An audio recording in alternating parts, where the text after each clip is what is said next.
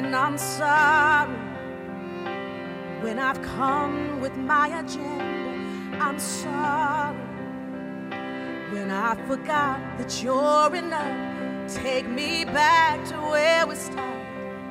I open up my heart to you. I'm caught up in your presence. I just want to sit here at your feet. I'm caught up in this holy moment, Lord. I never wanted it. Oh, and I'm not here for blessings, no. Jesus, you don't know me anymore. Anything that you can do, I just want you. I just want you. Nothing else. Nothing else. Nothing else will do. I just want you. Nothing else. Nothing else, nothing else will do. I just want you. Nothing else, nothing else, nothing else will do. I just want you. Nothing else, nothing else, nothing else will do.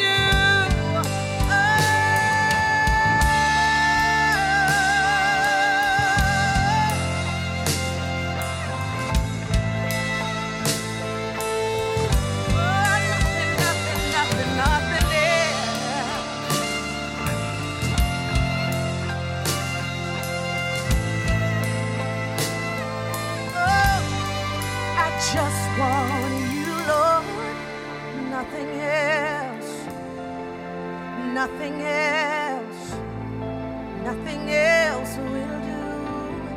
I just want you. Nothing else, nothing else, nothing else will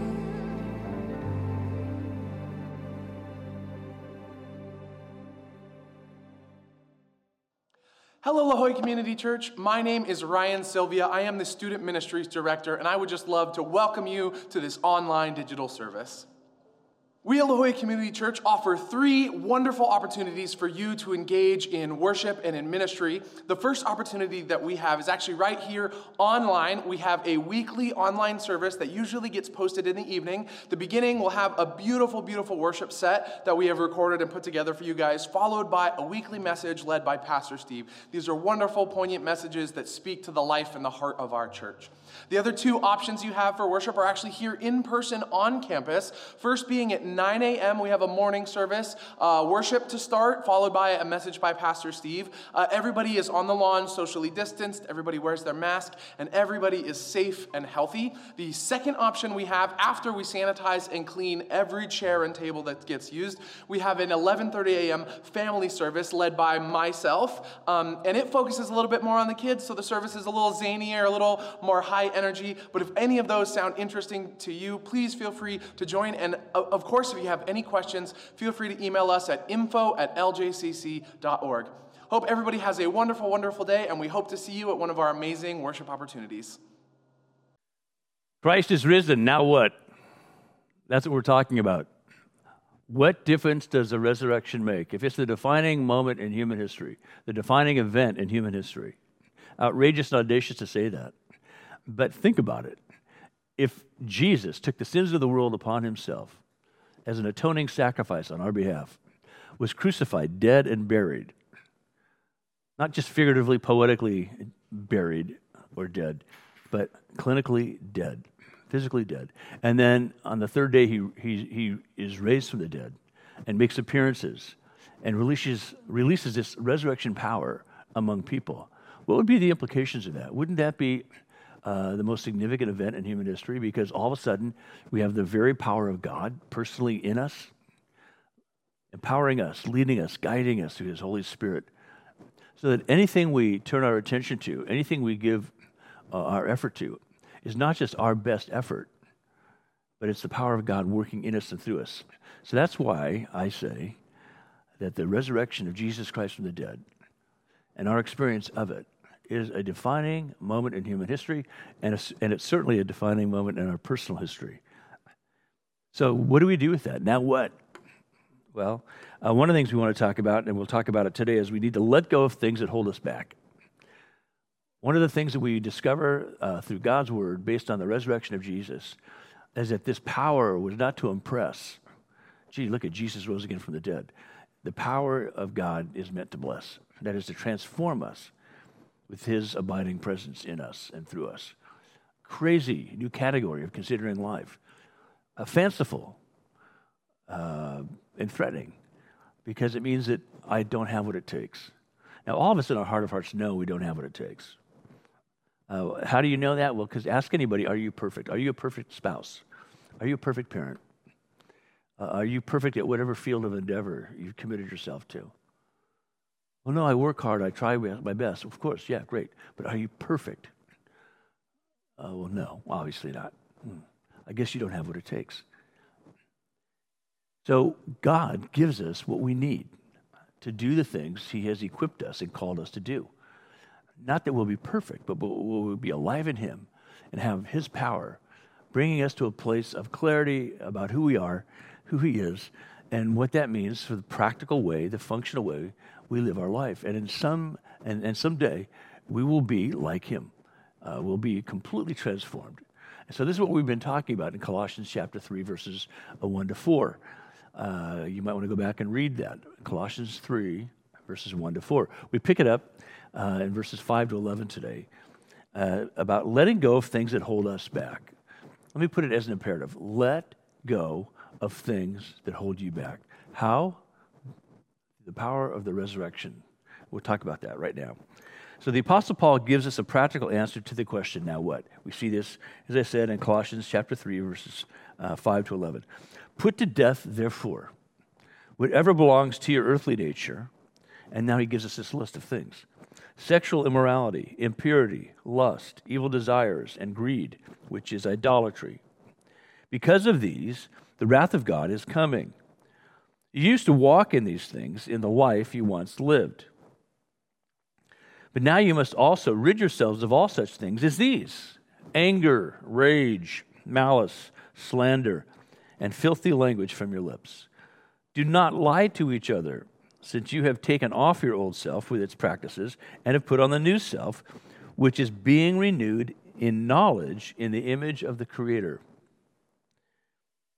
Here, there is no Gentile or Jew, circumcised or uncircumcised, barbarian, Scythian, slave, or free. But Christ is all and is in all.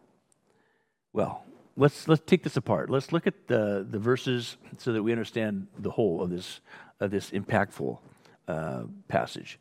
Put to death, therefore, whatever belongs to your earthly nature: sexual immorality, impurity, lust, evil desires, and greed, which is idolatry. Uh, basically, on both these lists, we see we see a, a, a grouping of sins that have an enormous impact in shaping our identity and either enhancing our, our personhood or diminishing our personhood, uh, building us up as people or destroying us as people. And so this isn't a, a God as a downer list. This is a we are in danger list, right? Uh, sexual immorality, impurity, lust, evil desires, greed, uh, any form of idolatry destroys us. So God is not saying, I need to withhold from you things that you might really get a lot out of and enjoy. He's saying, these are the things, the corruptions of good things, uh, that will destroy you. And so embracing sin is like a thirsty person drinking salt water. How would that work for you? If you've read the stories of people uh, out on boats for weeks at a time, uh, they're desperately needed water. If you drink salt water, it's not a good thing. It doesn't go well. It'll kill you. Not all water is good. If you're out in the desert and you get and you find water, you want to know, is this uh, poisoned water or is this pure water? Uh, im- immoral sexuality is like poisonous mushrooms. Not all mushrooms are equal. I love mushrooms. Maybe you do too. They they they bring a great umami effect to whatever you add them to. On their own, they're delicious. But if you eat the wrong mushrooms, you die.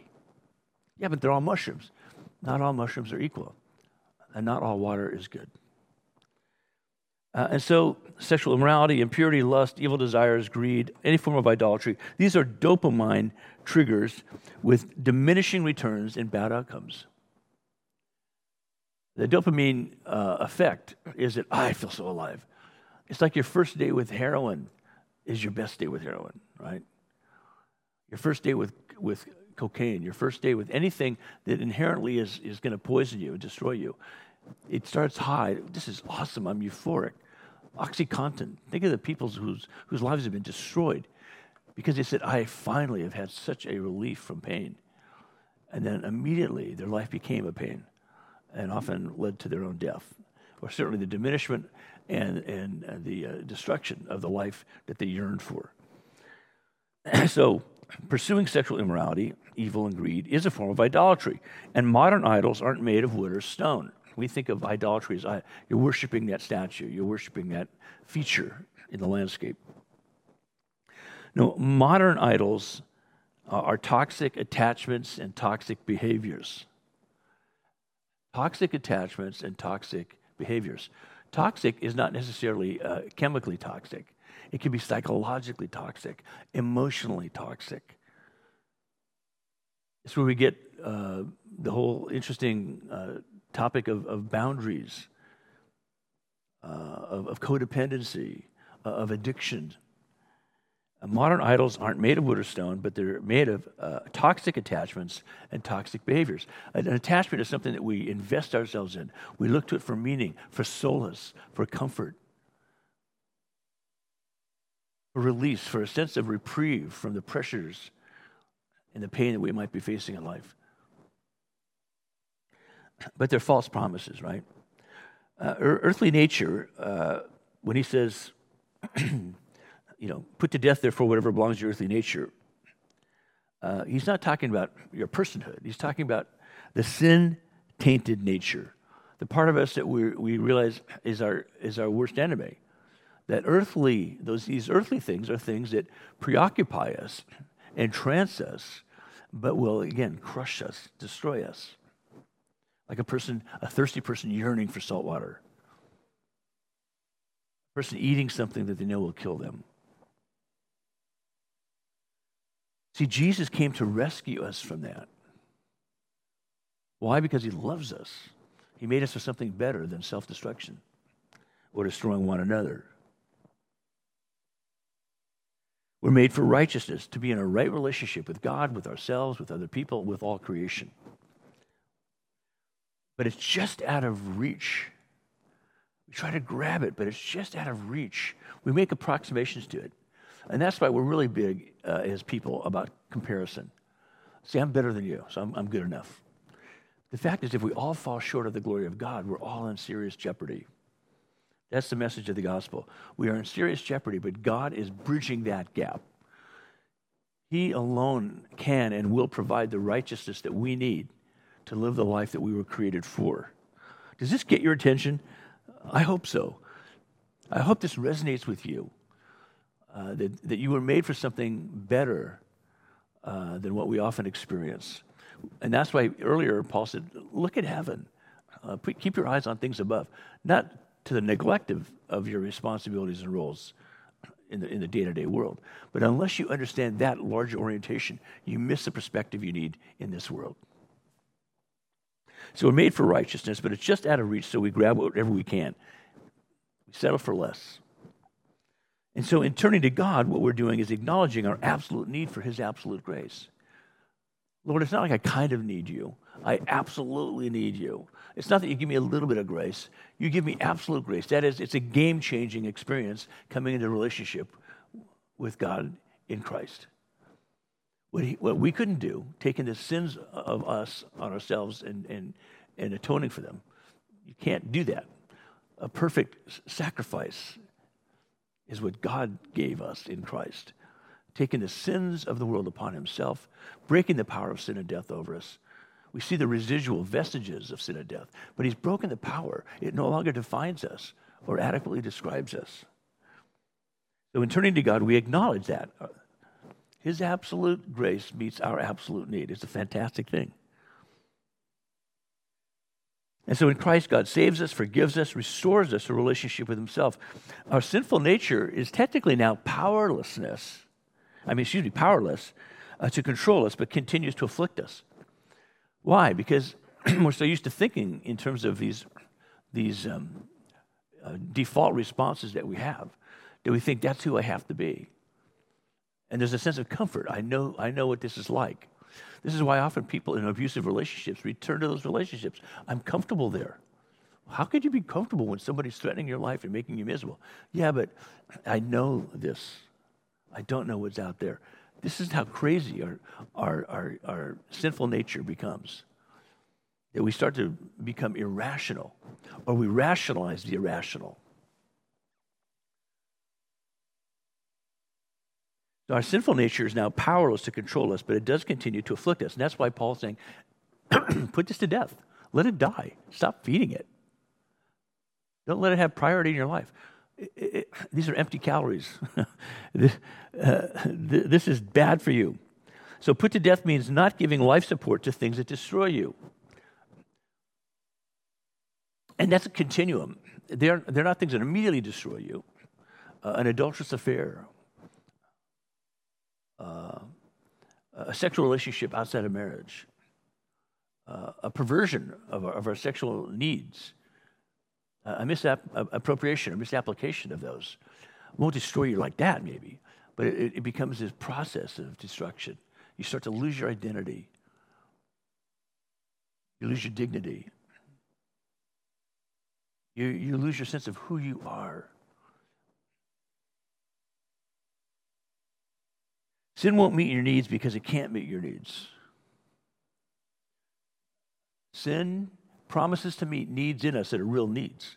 It's just that it can't really meet those needs. And what it does is says, uh, do this, and, and this will meet your needs. And when it doesn't, uh, we become captured uh, by sin. But sin has been crushed by, by Christ on the cross. So why is it powerful? It's only as powerful as we give it power over us. It's deadly, but really it's dead. We don't have to obey sin's impulses anymore. As much as our bodies say, you should do this, I need this, you can say no. Not just, just say no, but you can learn new ways to live that allow you to put to death whatever belongs to your earthly nature. It's not denying your humanity. Don't, don't misunderstand me. I'm not saying deny your, your humanity, those normal needs, wants, and desires of being a fully alive person. But understand what will really truly make you fully alive and not actually destroy you in the process. So sin won't meet our needs because it can't meet our needs. And these habits are hard to break because they're integrated into our psyche. And so what do we do? Since we get frustrated that we can't change ourselves, or that now that in Christ we we, we believe that he's going to change us like that, it takes longer than we like, we start to fall back into those old patterns, those old habits, because they are familiar and comforting in their own way. And so we minimize, we rationalize, we trivialize the deadly effects of sin. In so doing, we mock God. That's what idolatry is. It mocks God. It says, God, you're not worthy of my worship. You're not worthy of my respect. You're not worthy of me submitting myself to your authority and living under your purposes. I think I'll, I'll substitute this for you, that for you. That's what idols do. I think I found a better version, Lord, than you.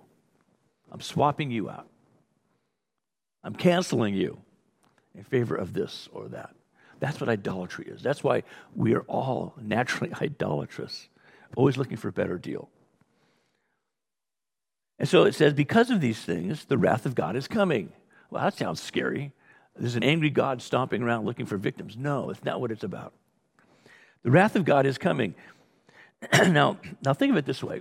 Uh, have you ever said, gee, I wish God would just, if there's a God, I wish he would just remove all evil from the world. Why doesn't he just remove all sin from the world? And it's it's an interesting point of view, because the assumption inherent in that, and, I've, and I remember myself you know, saying this, would be, I'm assuming I'd survive. If God purged all sin from the world, took all evil out of the world, I'm assuming I'd still be standing saying, hey, it's a lot better. I'd be gone. Every one of us, again, for all have sinned and fall short of the glory of God. The glory of God is what the wrath of God is. God's glory is experienced as wrath if you're evil. Like the, the, like the sunlight dissipates the darkness, it's gone. If darkness was a, a, a creature, an evil creature, and and and and sunlight was, you know, perfection, then every time the sun showed up, the darkness is destroyed. It's the wrath of the sun, right? It's just the inherent goodness of the sun, or the power of the sun.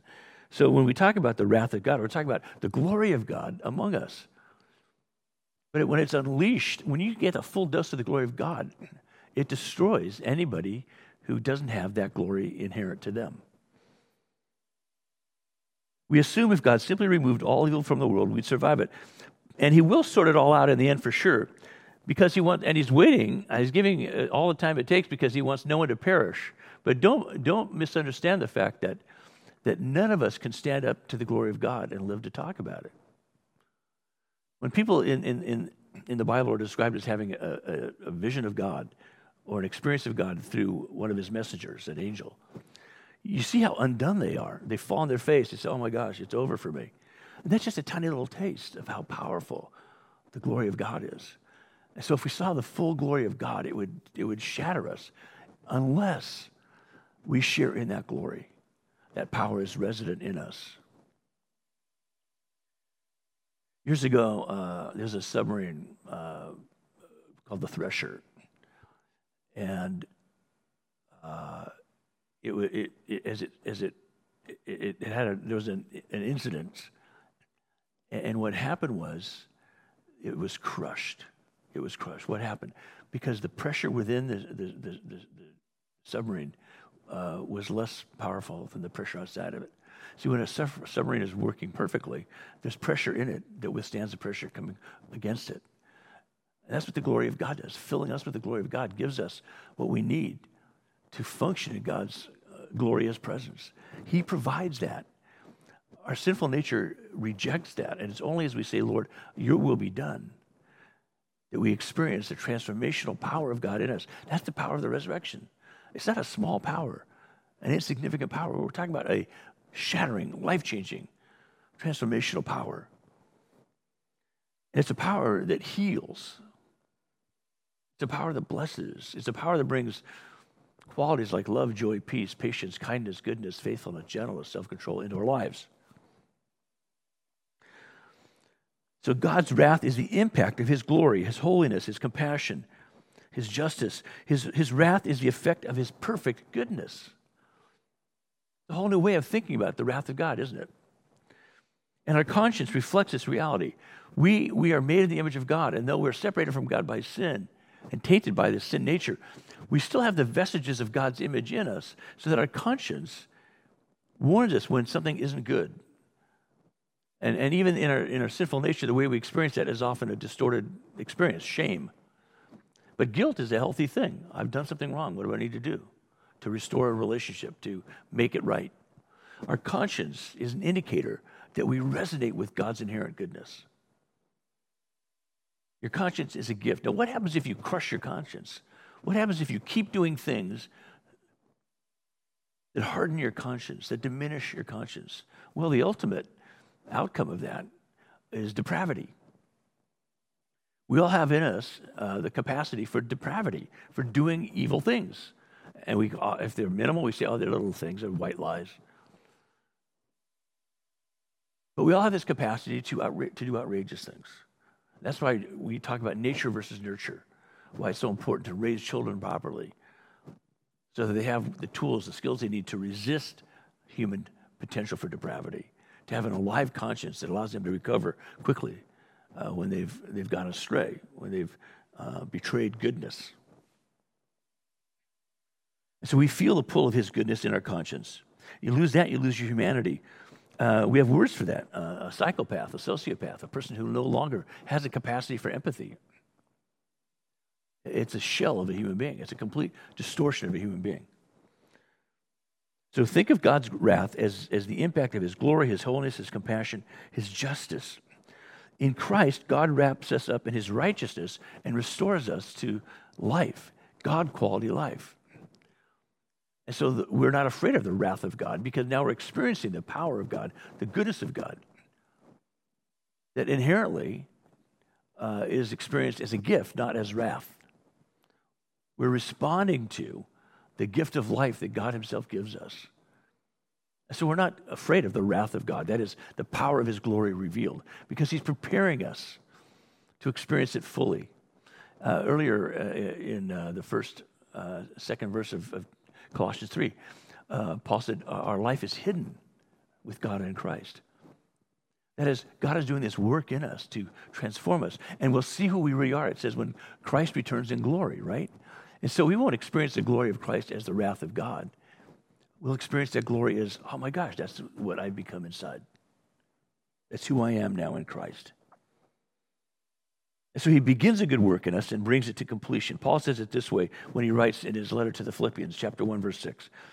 He says, we can be confident of all this stuff because he who began a good work in us will carry it on to completion until the day of Christ Jesus. It's God's work in us that gives us the power to put to death these sins, to say, I, no more, to rid ourselves of, of other kinds of behaviors that are that are counterproductive, that are, that are against God's will.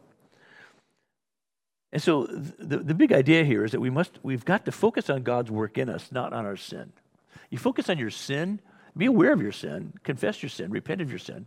If we if we confess our sins, it says God is faithful and just, will forgive us our sins and cleanse us of all unrighteousness. That's uh, First John one eight.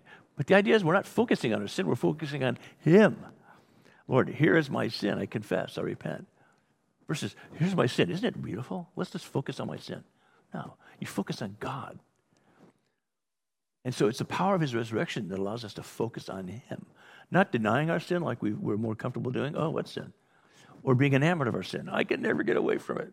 But rather saying, this is what I'm capable of doing. I offer it to you, Lord, in an act of confession and repentance. So I'm really not focusing on my sin anymore. I just got to try better, do, do, do better. I'm focusing on the Lord. So Paul says, you used to walk in these ways in the so-called life you once lived. There's a there's a bit of, you know, quotation marks in this in this phrase. In the life you in the quote life you once lived. You think that's life? It's not life. You used to walk in these ways. The, all those things on those two lists that used to describe you. He's writing. He's saying to these Colossian people. A lot of them had obviously come out of a pagan culture, and now they're learning to walk with Christ. You used to walk in these ways in the life you once lived. We don't do that anymore. We have a new walk. Though we're still in the same world, we're walking differently in it because we're walking with Christ in it. You no longer need to walk in those old ways. You no longer need to die for them or die because of them. There's a better alternative. It's to live free, to set our hearts and minds on things above. That's what Paul has set us up for. And now this section, verses five to eleven, is showing us practical implications of that. Here's what it looks like to set your hearts and minds on things above. You you put to death these things. You get rid of these other things. And so um, it, it, the gospel isn't do better. It isn't try harder. And though that's a great thing, hey, always good to try harder and do better. But that's not going to cut it. If it if it did, we wouldn't have needed Christ to be our Savior. We would just need more willpower, more discipline. But fruitful righteousness, being in a right relationship internally, in company with other people, with God, with all creation, comes from submitting ourselves to Christ and learning to abide in Him. Uh, at that Last Supper uh, he had with his disciples, he said to them, you know, if you abide in me, you'll bear much fruit. If you don't abide in me, you'll die. Pretty simple. And we're invited to abide in Him. He's not threatening us, you know, if you don't abide in me, you're out. He's saying, abide in me. Because not abiding in me is to be out. And he's not saying you should be perfect in me. He's saying, be in a relationship with me. God invites us into this relationship. That's what the absolute grace is all about. It's not because we earned it, we deserve it. We can't even get to it. It's beyond our reach, remember? He says, I invite you to experience this, my gift to you. So abiding in him is simply responding to that gift. As a brand new believer, Lord, I accept you into my life today. As a person who's known it for a long time, Lord, yet again, I'm confessing my sin and repenting. I'm coming back into alignment with you. I love the way uh, uh, Jesus said it in the in the what we call the uh, Sermon on the Mount. This is Matthew eleven, uh, twenty-nine. Matthew's Gospel, chapter eleven, verse twenty-nine. Take my yoke upon you and learn from me, for I am gentle and humble in heart, and you will find rest for your souls. So we're, we're called into this transformational experience of salvation, believing in Christ, that then immediately puts us into a learning process, a development process with Christ.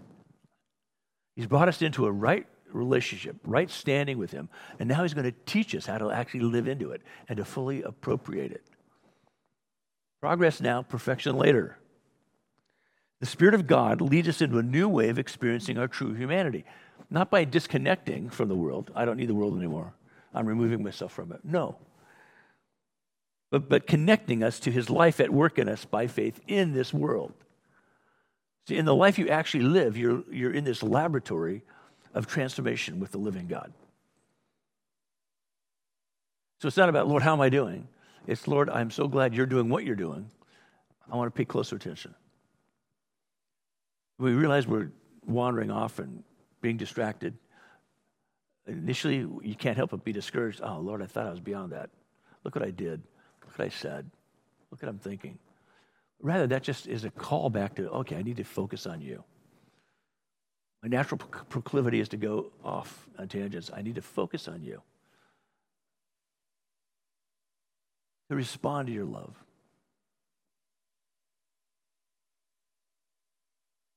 So genuine spiritual growth empowers us to break free from sin's oppressive chains. It's not a self-improvement program. It's simply a process of transformation because we're walking with God. We're paying attention to him. We're learning his ways. We're learning to apply them. And when we don't get it right, we just get up and keep at it because he's right in us. Genuine spiritual growth empowers us to break free from sin's oppressive chains. Break every chain. And so now Paul uh, continues with that second list. He says, but, but now you must also rid yourselves of all such things as these, anger, rage, malice, slander, filthy language from your lips. Don't lie to each other, since you've taken off your old self with its practices and, and put on the new self, which is being renewed in knowledge in the image of its creator. See, that's the knowledge of God and the image of God in us, Christ in us through his Holy Spirit. Father, Son, Holy Spirit, ministering grace to us. That's what it means to say, renewed in knowledge in the image of its creator. It's God's work in us that we get to respond to and cooperate with. So this is where our agency and effort cooperate with God's work in us. We say, yes, Lord, here I am. Like Isaiah in the temple, Hineni, here I am, send me. Jesus says, follow me. We follow him. He corrects us. He instructs us. He encourages us. It's a learning, development, relationship. That's human agency. I get to choose. I get to say yes. Even when I feel like saying no, I want to leave. I want to give up. I'm, I'm not up to the task. I don't have what it takes.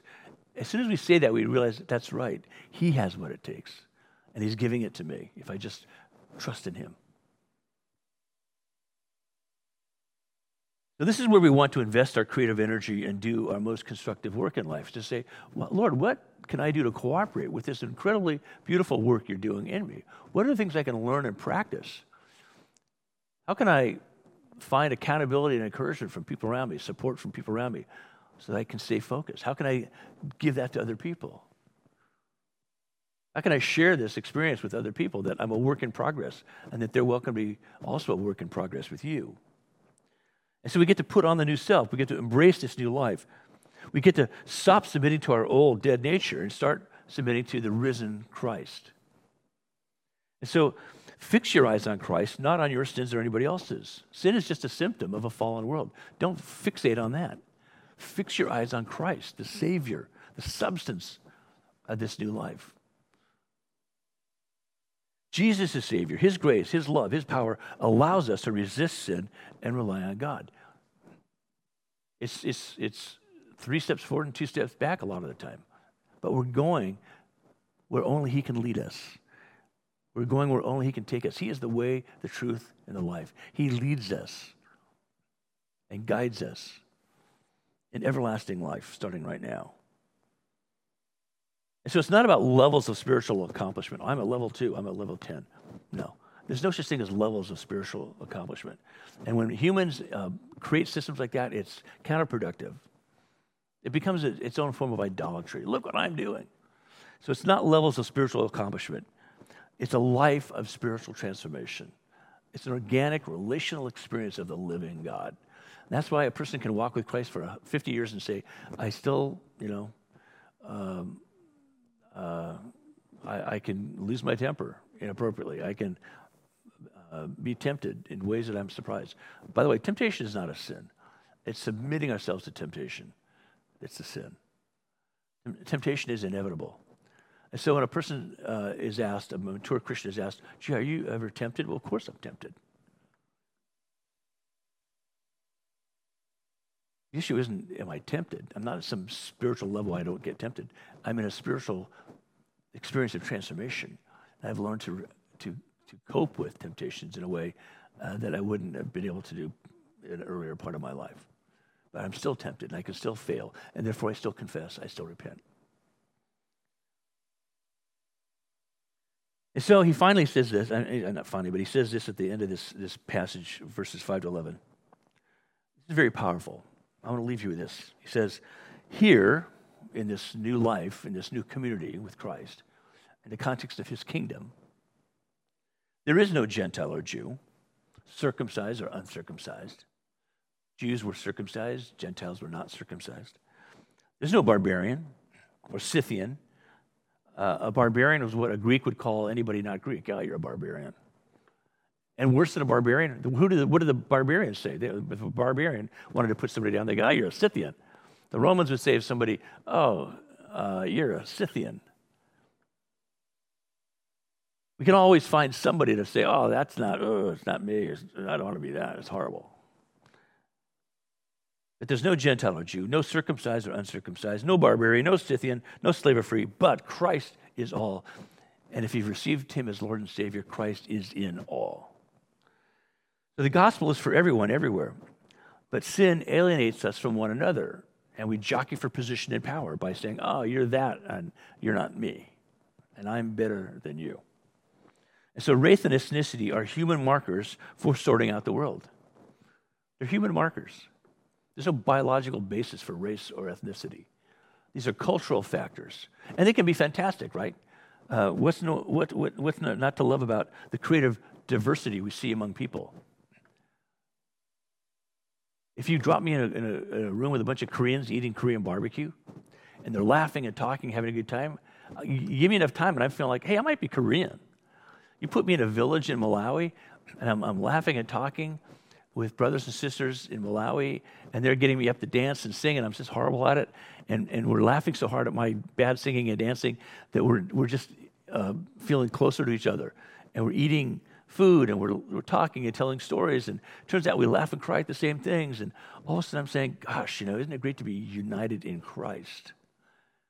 But different languages, different cultural um, artifacts, different cultural expressions, different foods, but the same humanity. And this is what Paul says. The gospel breaks through all those artificial constructs and speaks to the heart of every single person. And so if I say, oh my gosh, this is my Greek friend, but we're brothers in Christ. This is my Malawian friend, but we're, we're, we're, we're brothers and sisters in Christ. Those cultural things, as interesting as they are, are no longer definitive or adequately descriptive because we're in Christ and Christ is in us. Our sin and depravity turns race and ethnicity into distrust and disharmony in our fallen nature. This offends God, it hurts people, and so Paul is articulating this new creation in Christ. So I don't diminish a person's ethnicity or race. Oh, you know, you don't have to be African anymore. You can be Christian, whatever that is. No. You say, isn't it great that as an African person, you know Christ, and you're teaching me how to be a better follower of Jesus as a person who grew up in uh, an Irish-English family, right? So don't diminish that. Oh, Uh, the worst thing you can say to a, a woman is, you know, uh, you're so much a friend that I don't even think of you as a woman anymore. You're like one of the guys. That's an insult. You miss the fact that this woman, it's part of her identity, but it's not the defining aspect of her identity. Her humanity and her relationship with Christ is. So, wow, it's such a gift to know you. You're such a godly woman. Such a delight to be in relationship with you. So we see the differences among us, but we don't see those as barriers. We see those as bridges linking us together in Christ under his lordship. And so he wants us to flourish and thrive in his love and his grace, be grounded in his truth, which exposes and confronts idolatry wherever we run into it, internally or externally. He proclaims our inherent worth and dignity made clear in Christ, redeemed by Christ, reestablished by Christ through his resurrection. Sin defaces our worth and dignity, but he is forming us into the body of Christ, a holy temple, offering worship to God, experiencing the, the joy of life in him. This is the good news in Christ. This is the gospel of Jesus Christ. So I'll leave you with this question. In what way, if any, right now, is sin causing you shame, heartache, discouragement, or despair? In what way are you bumping up into some things in you and around you, evoking responses in you that you say, you know what, it's my old nature leaking out. I'm feeling shame and heartache and discouragement, despair. Name it. Bring it to Christ. Confess it. Repent of it. Confessing just says, this is what it is, Lord. Repenting is saying, and I'm turning my attention to you. I'm aligning with you. And continue learning how to overcome. Seek wise counsel. Find the encouragement, support, and accountability of a community of people with whom you can be honest and say, look, I'm, re- I'm really struggling with this. And what you'll find out immediately is people will say, oh my gosh, you? Me too. Let's pray for each other. Let's encourage each other. Or, you know, I used to struggle with that, and here's some things that have really helped me move beyond struggling with that. Ah, thank you. That's so that's so helpful. So life isn't about sin management. That's why we don't focus on sin. It's about living into the gift of our salvation. Living into the gift of our salvation, one day at a time, now and forever. That means we focus on Christ, on the things above. Therefore, we can understand the things that we experience in this world. Take heart. Christ is fulfilling his promise to bring us into the new creation. It's happening right now. As you listen to this message, as you respond to it, as you open the Word of God, as you pray, as you fellowship with believers, as you use your gifts to bless other in G- others in Jesus' name. See, this is part of your expression and your experience of the new creation. And that's why on the night that he was betrayed, Jesus took bread and broke it, saying, this is my body given for you. That's why he took a cup and blessed it, saying, this is my blood, the new covenant in relationship with me for you. Do this in remembrance of me. Take time to experience Holy Communion with people around you today sometime. What a gift it is to know that we are in Christ and Christ is in us. So, Lord Jesus, I thank you for this message of hope from your word that allows us to reflect on it together, to explore the implications of it, to understand the contours of it, the resources embedded in your gospel, to see all the ways practically and functionally that you're showing us how to put to death the old nature that died when we accepted you and were baptized into you, how to rid ourselves of these things that are so counterproductive because they distort your image in us and they offend you and, and hurt people. Lord, we know it's not just about trying harder and doing it better. We know it's about focusing on you, and things do get better. And we find uh, more capacity uh, to live into the power of your resurrection in us. Thank you and praise you for this in Jesus' holy name. Amen.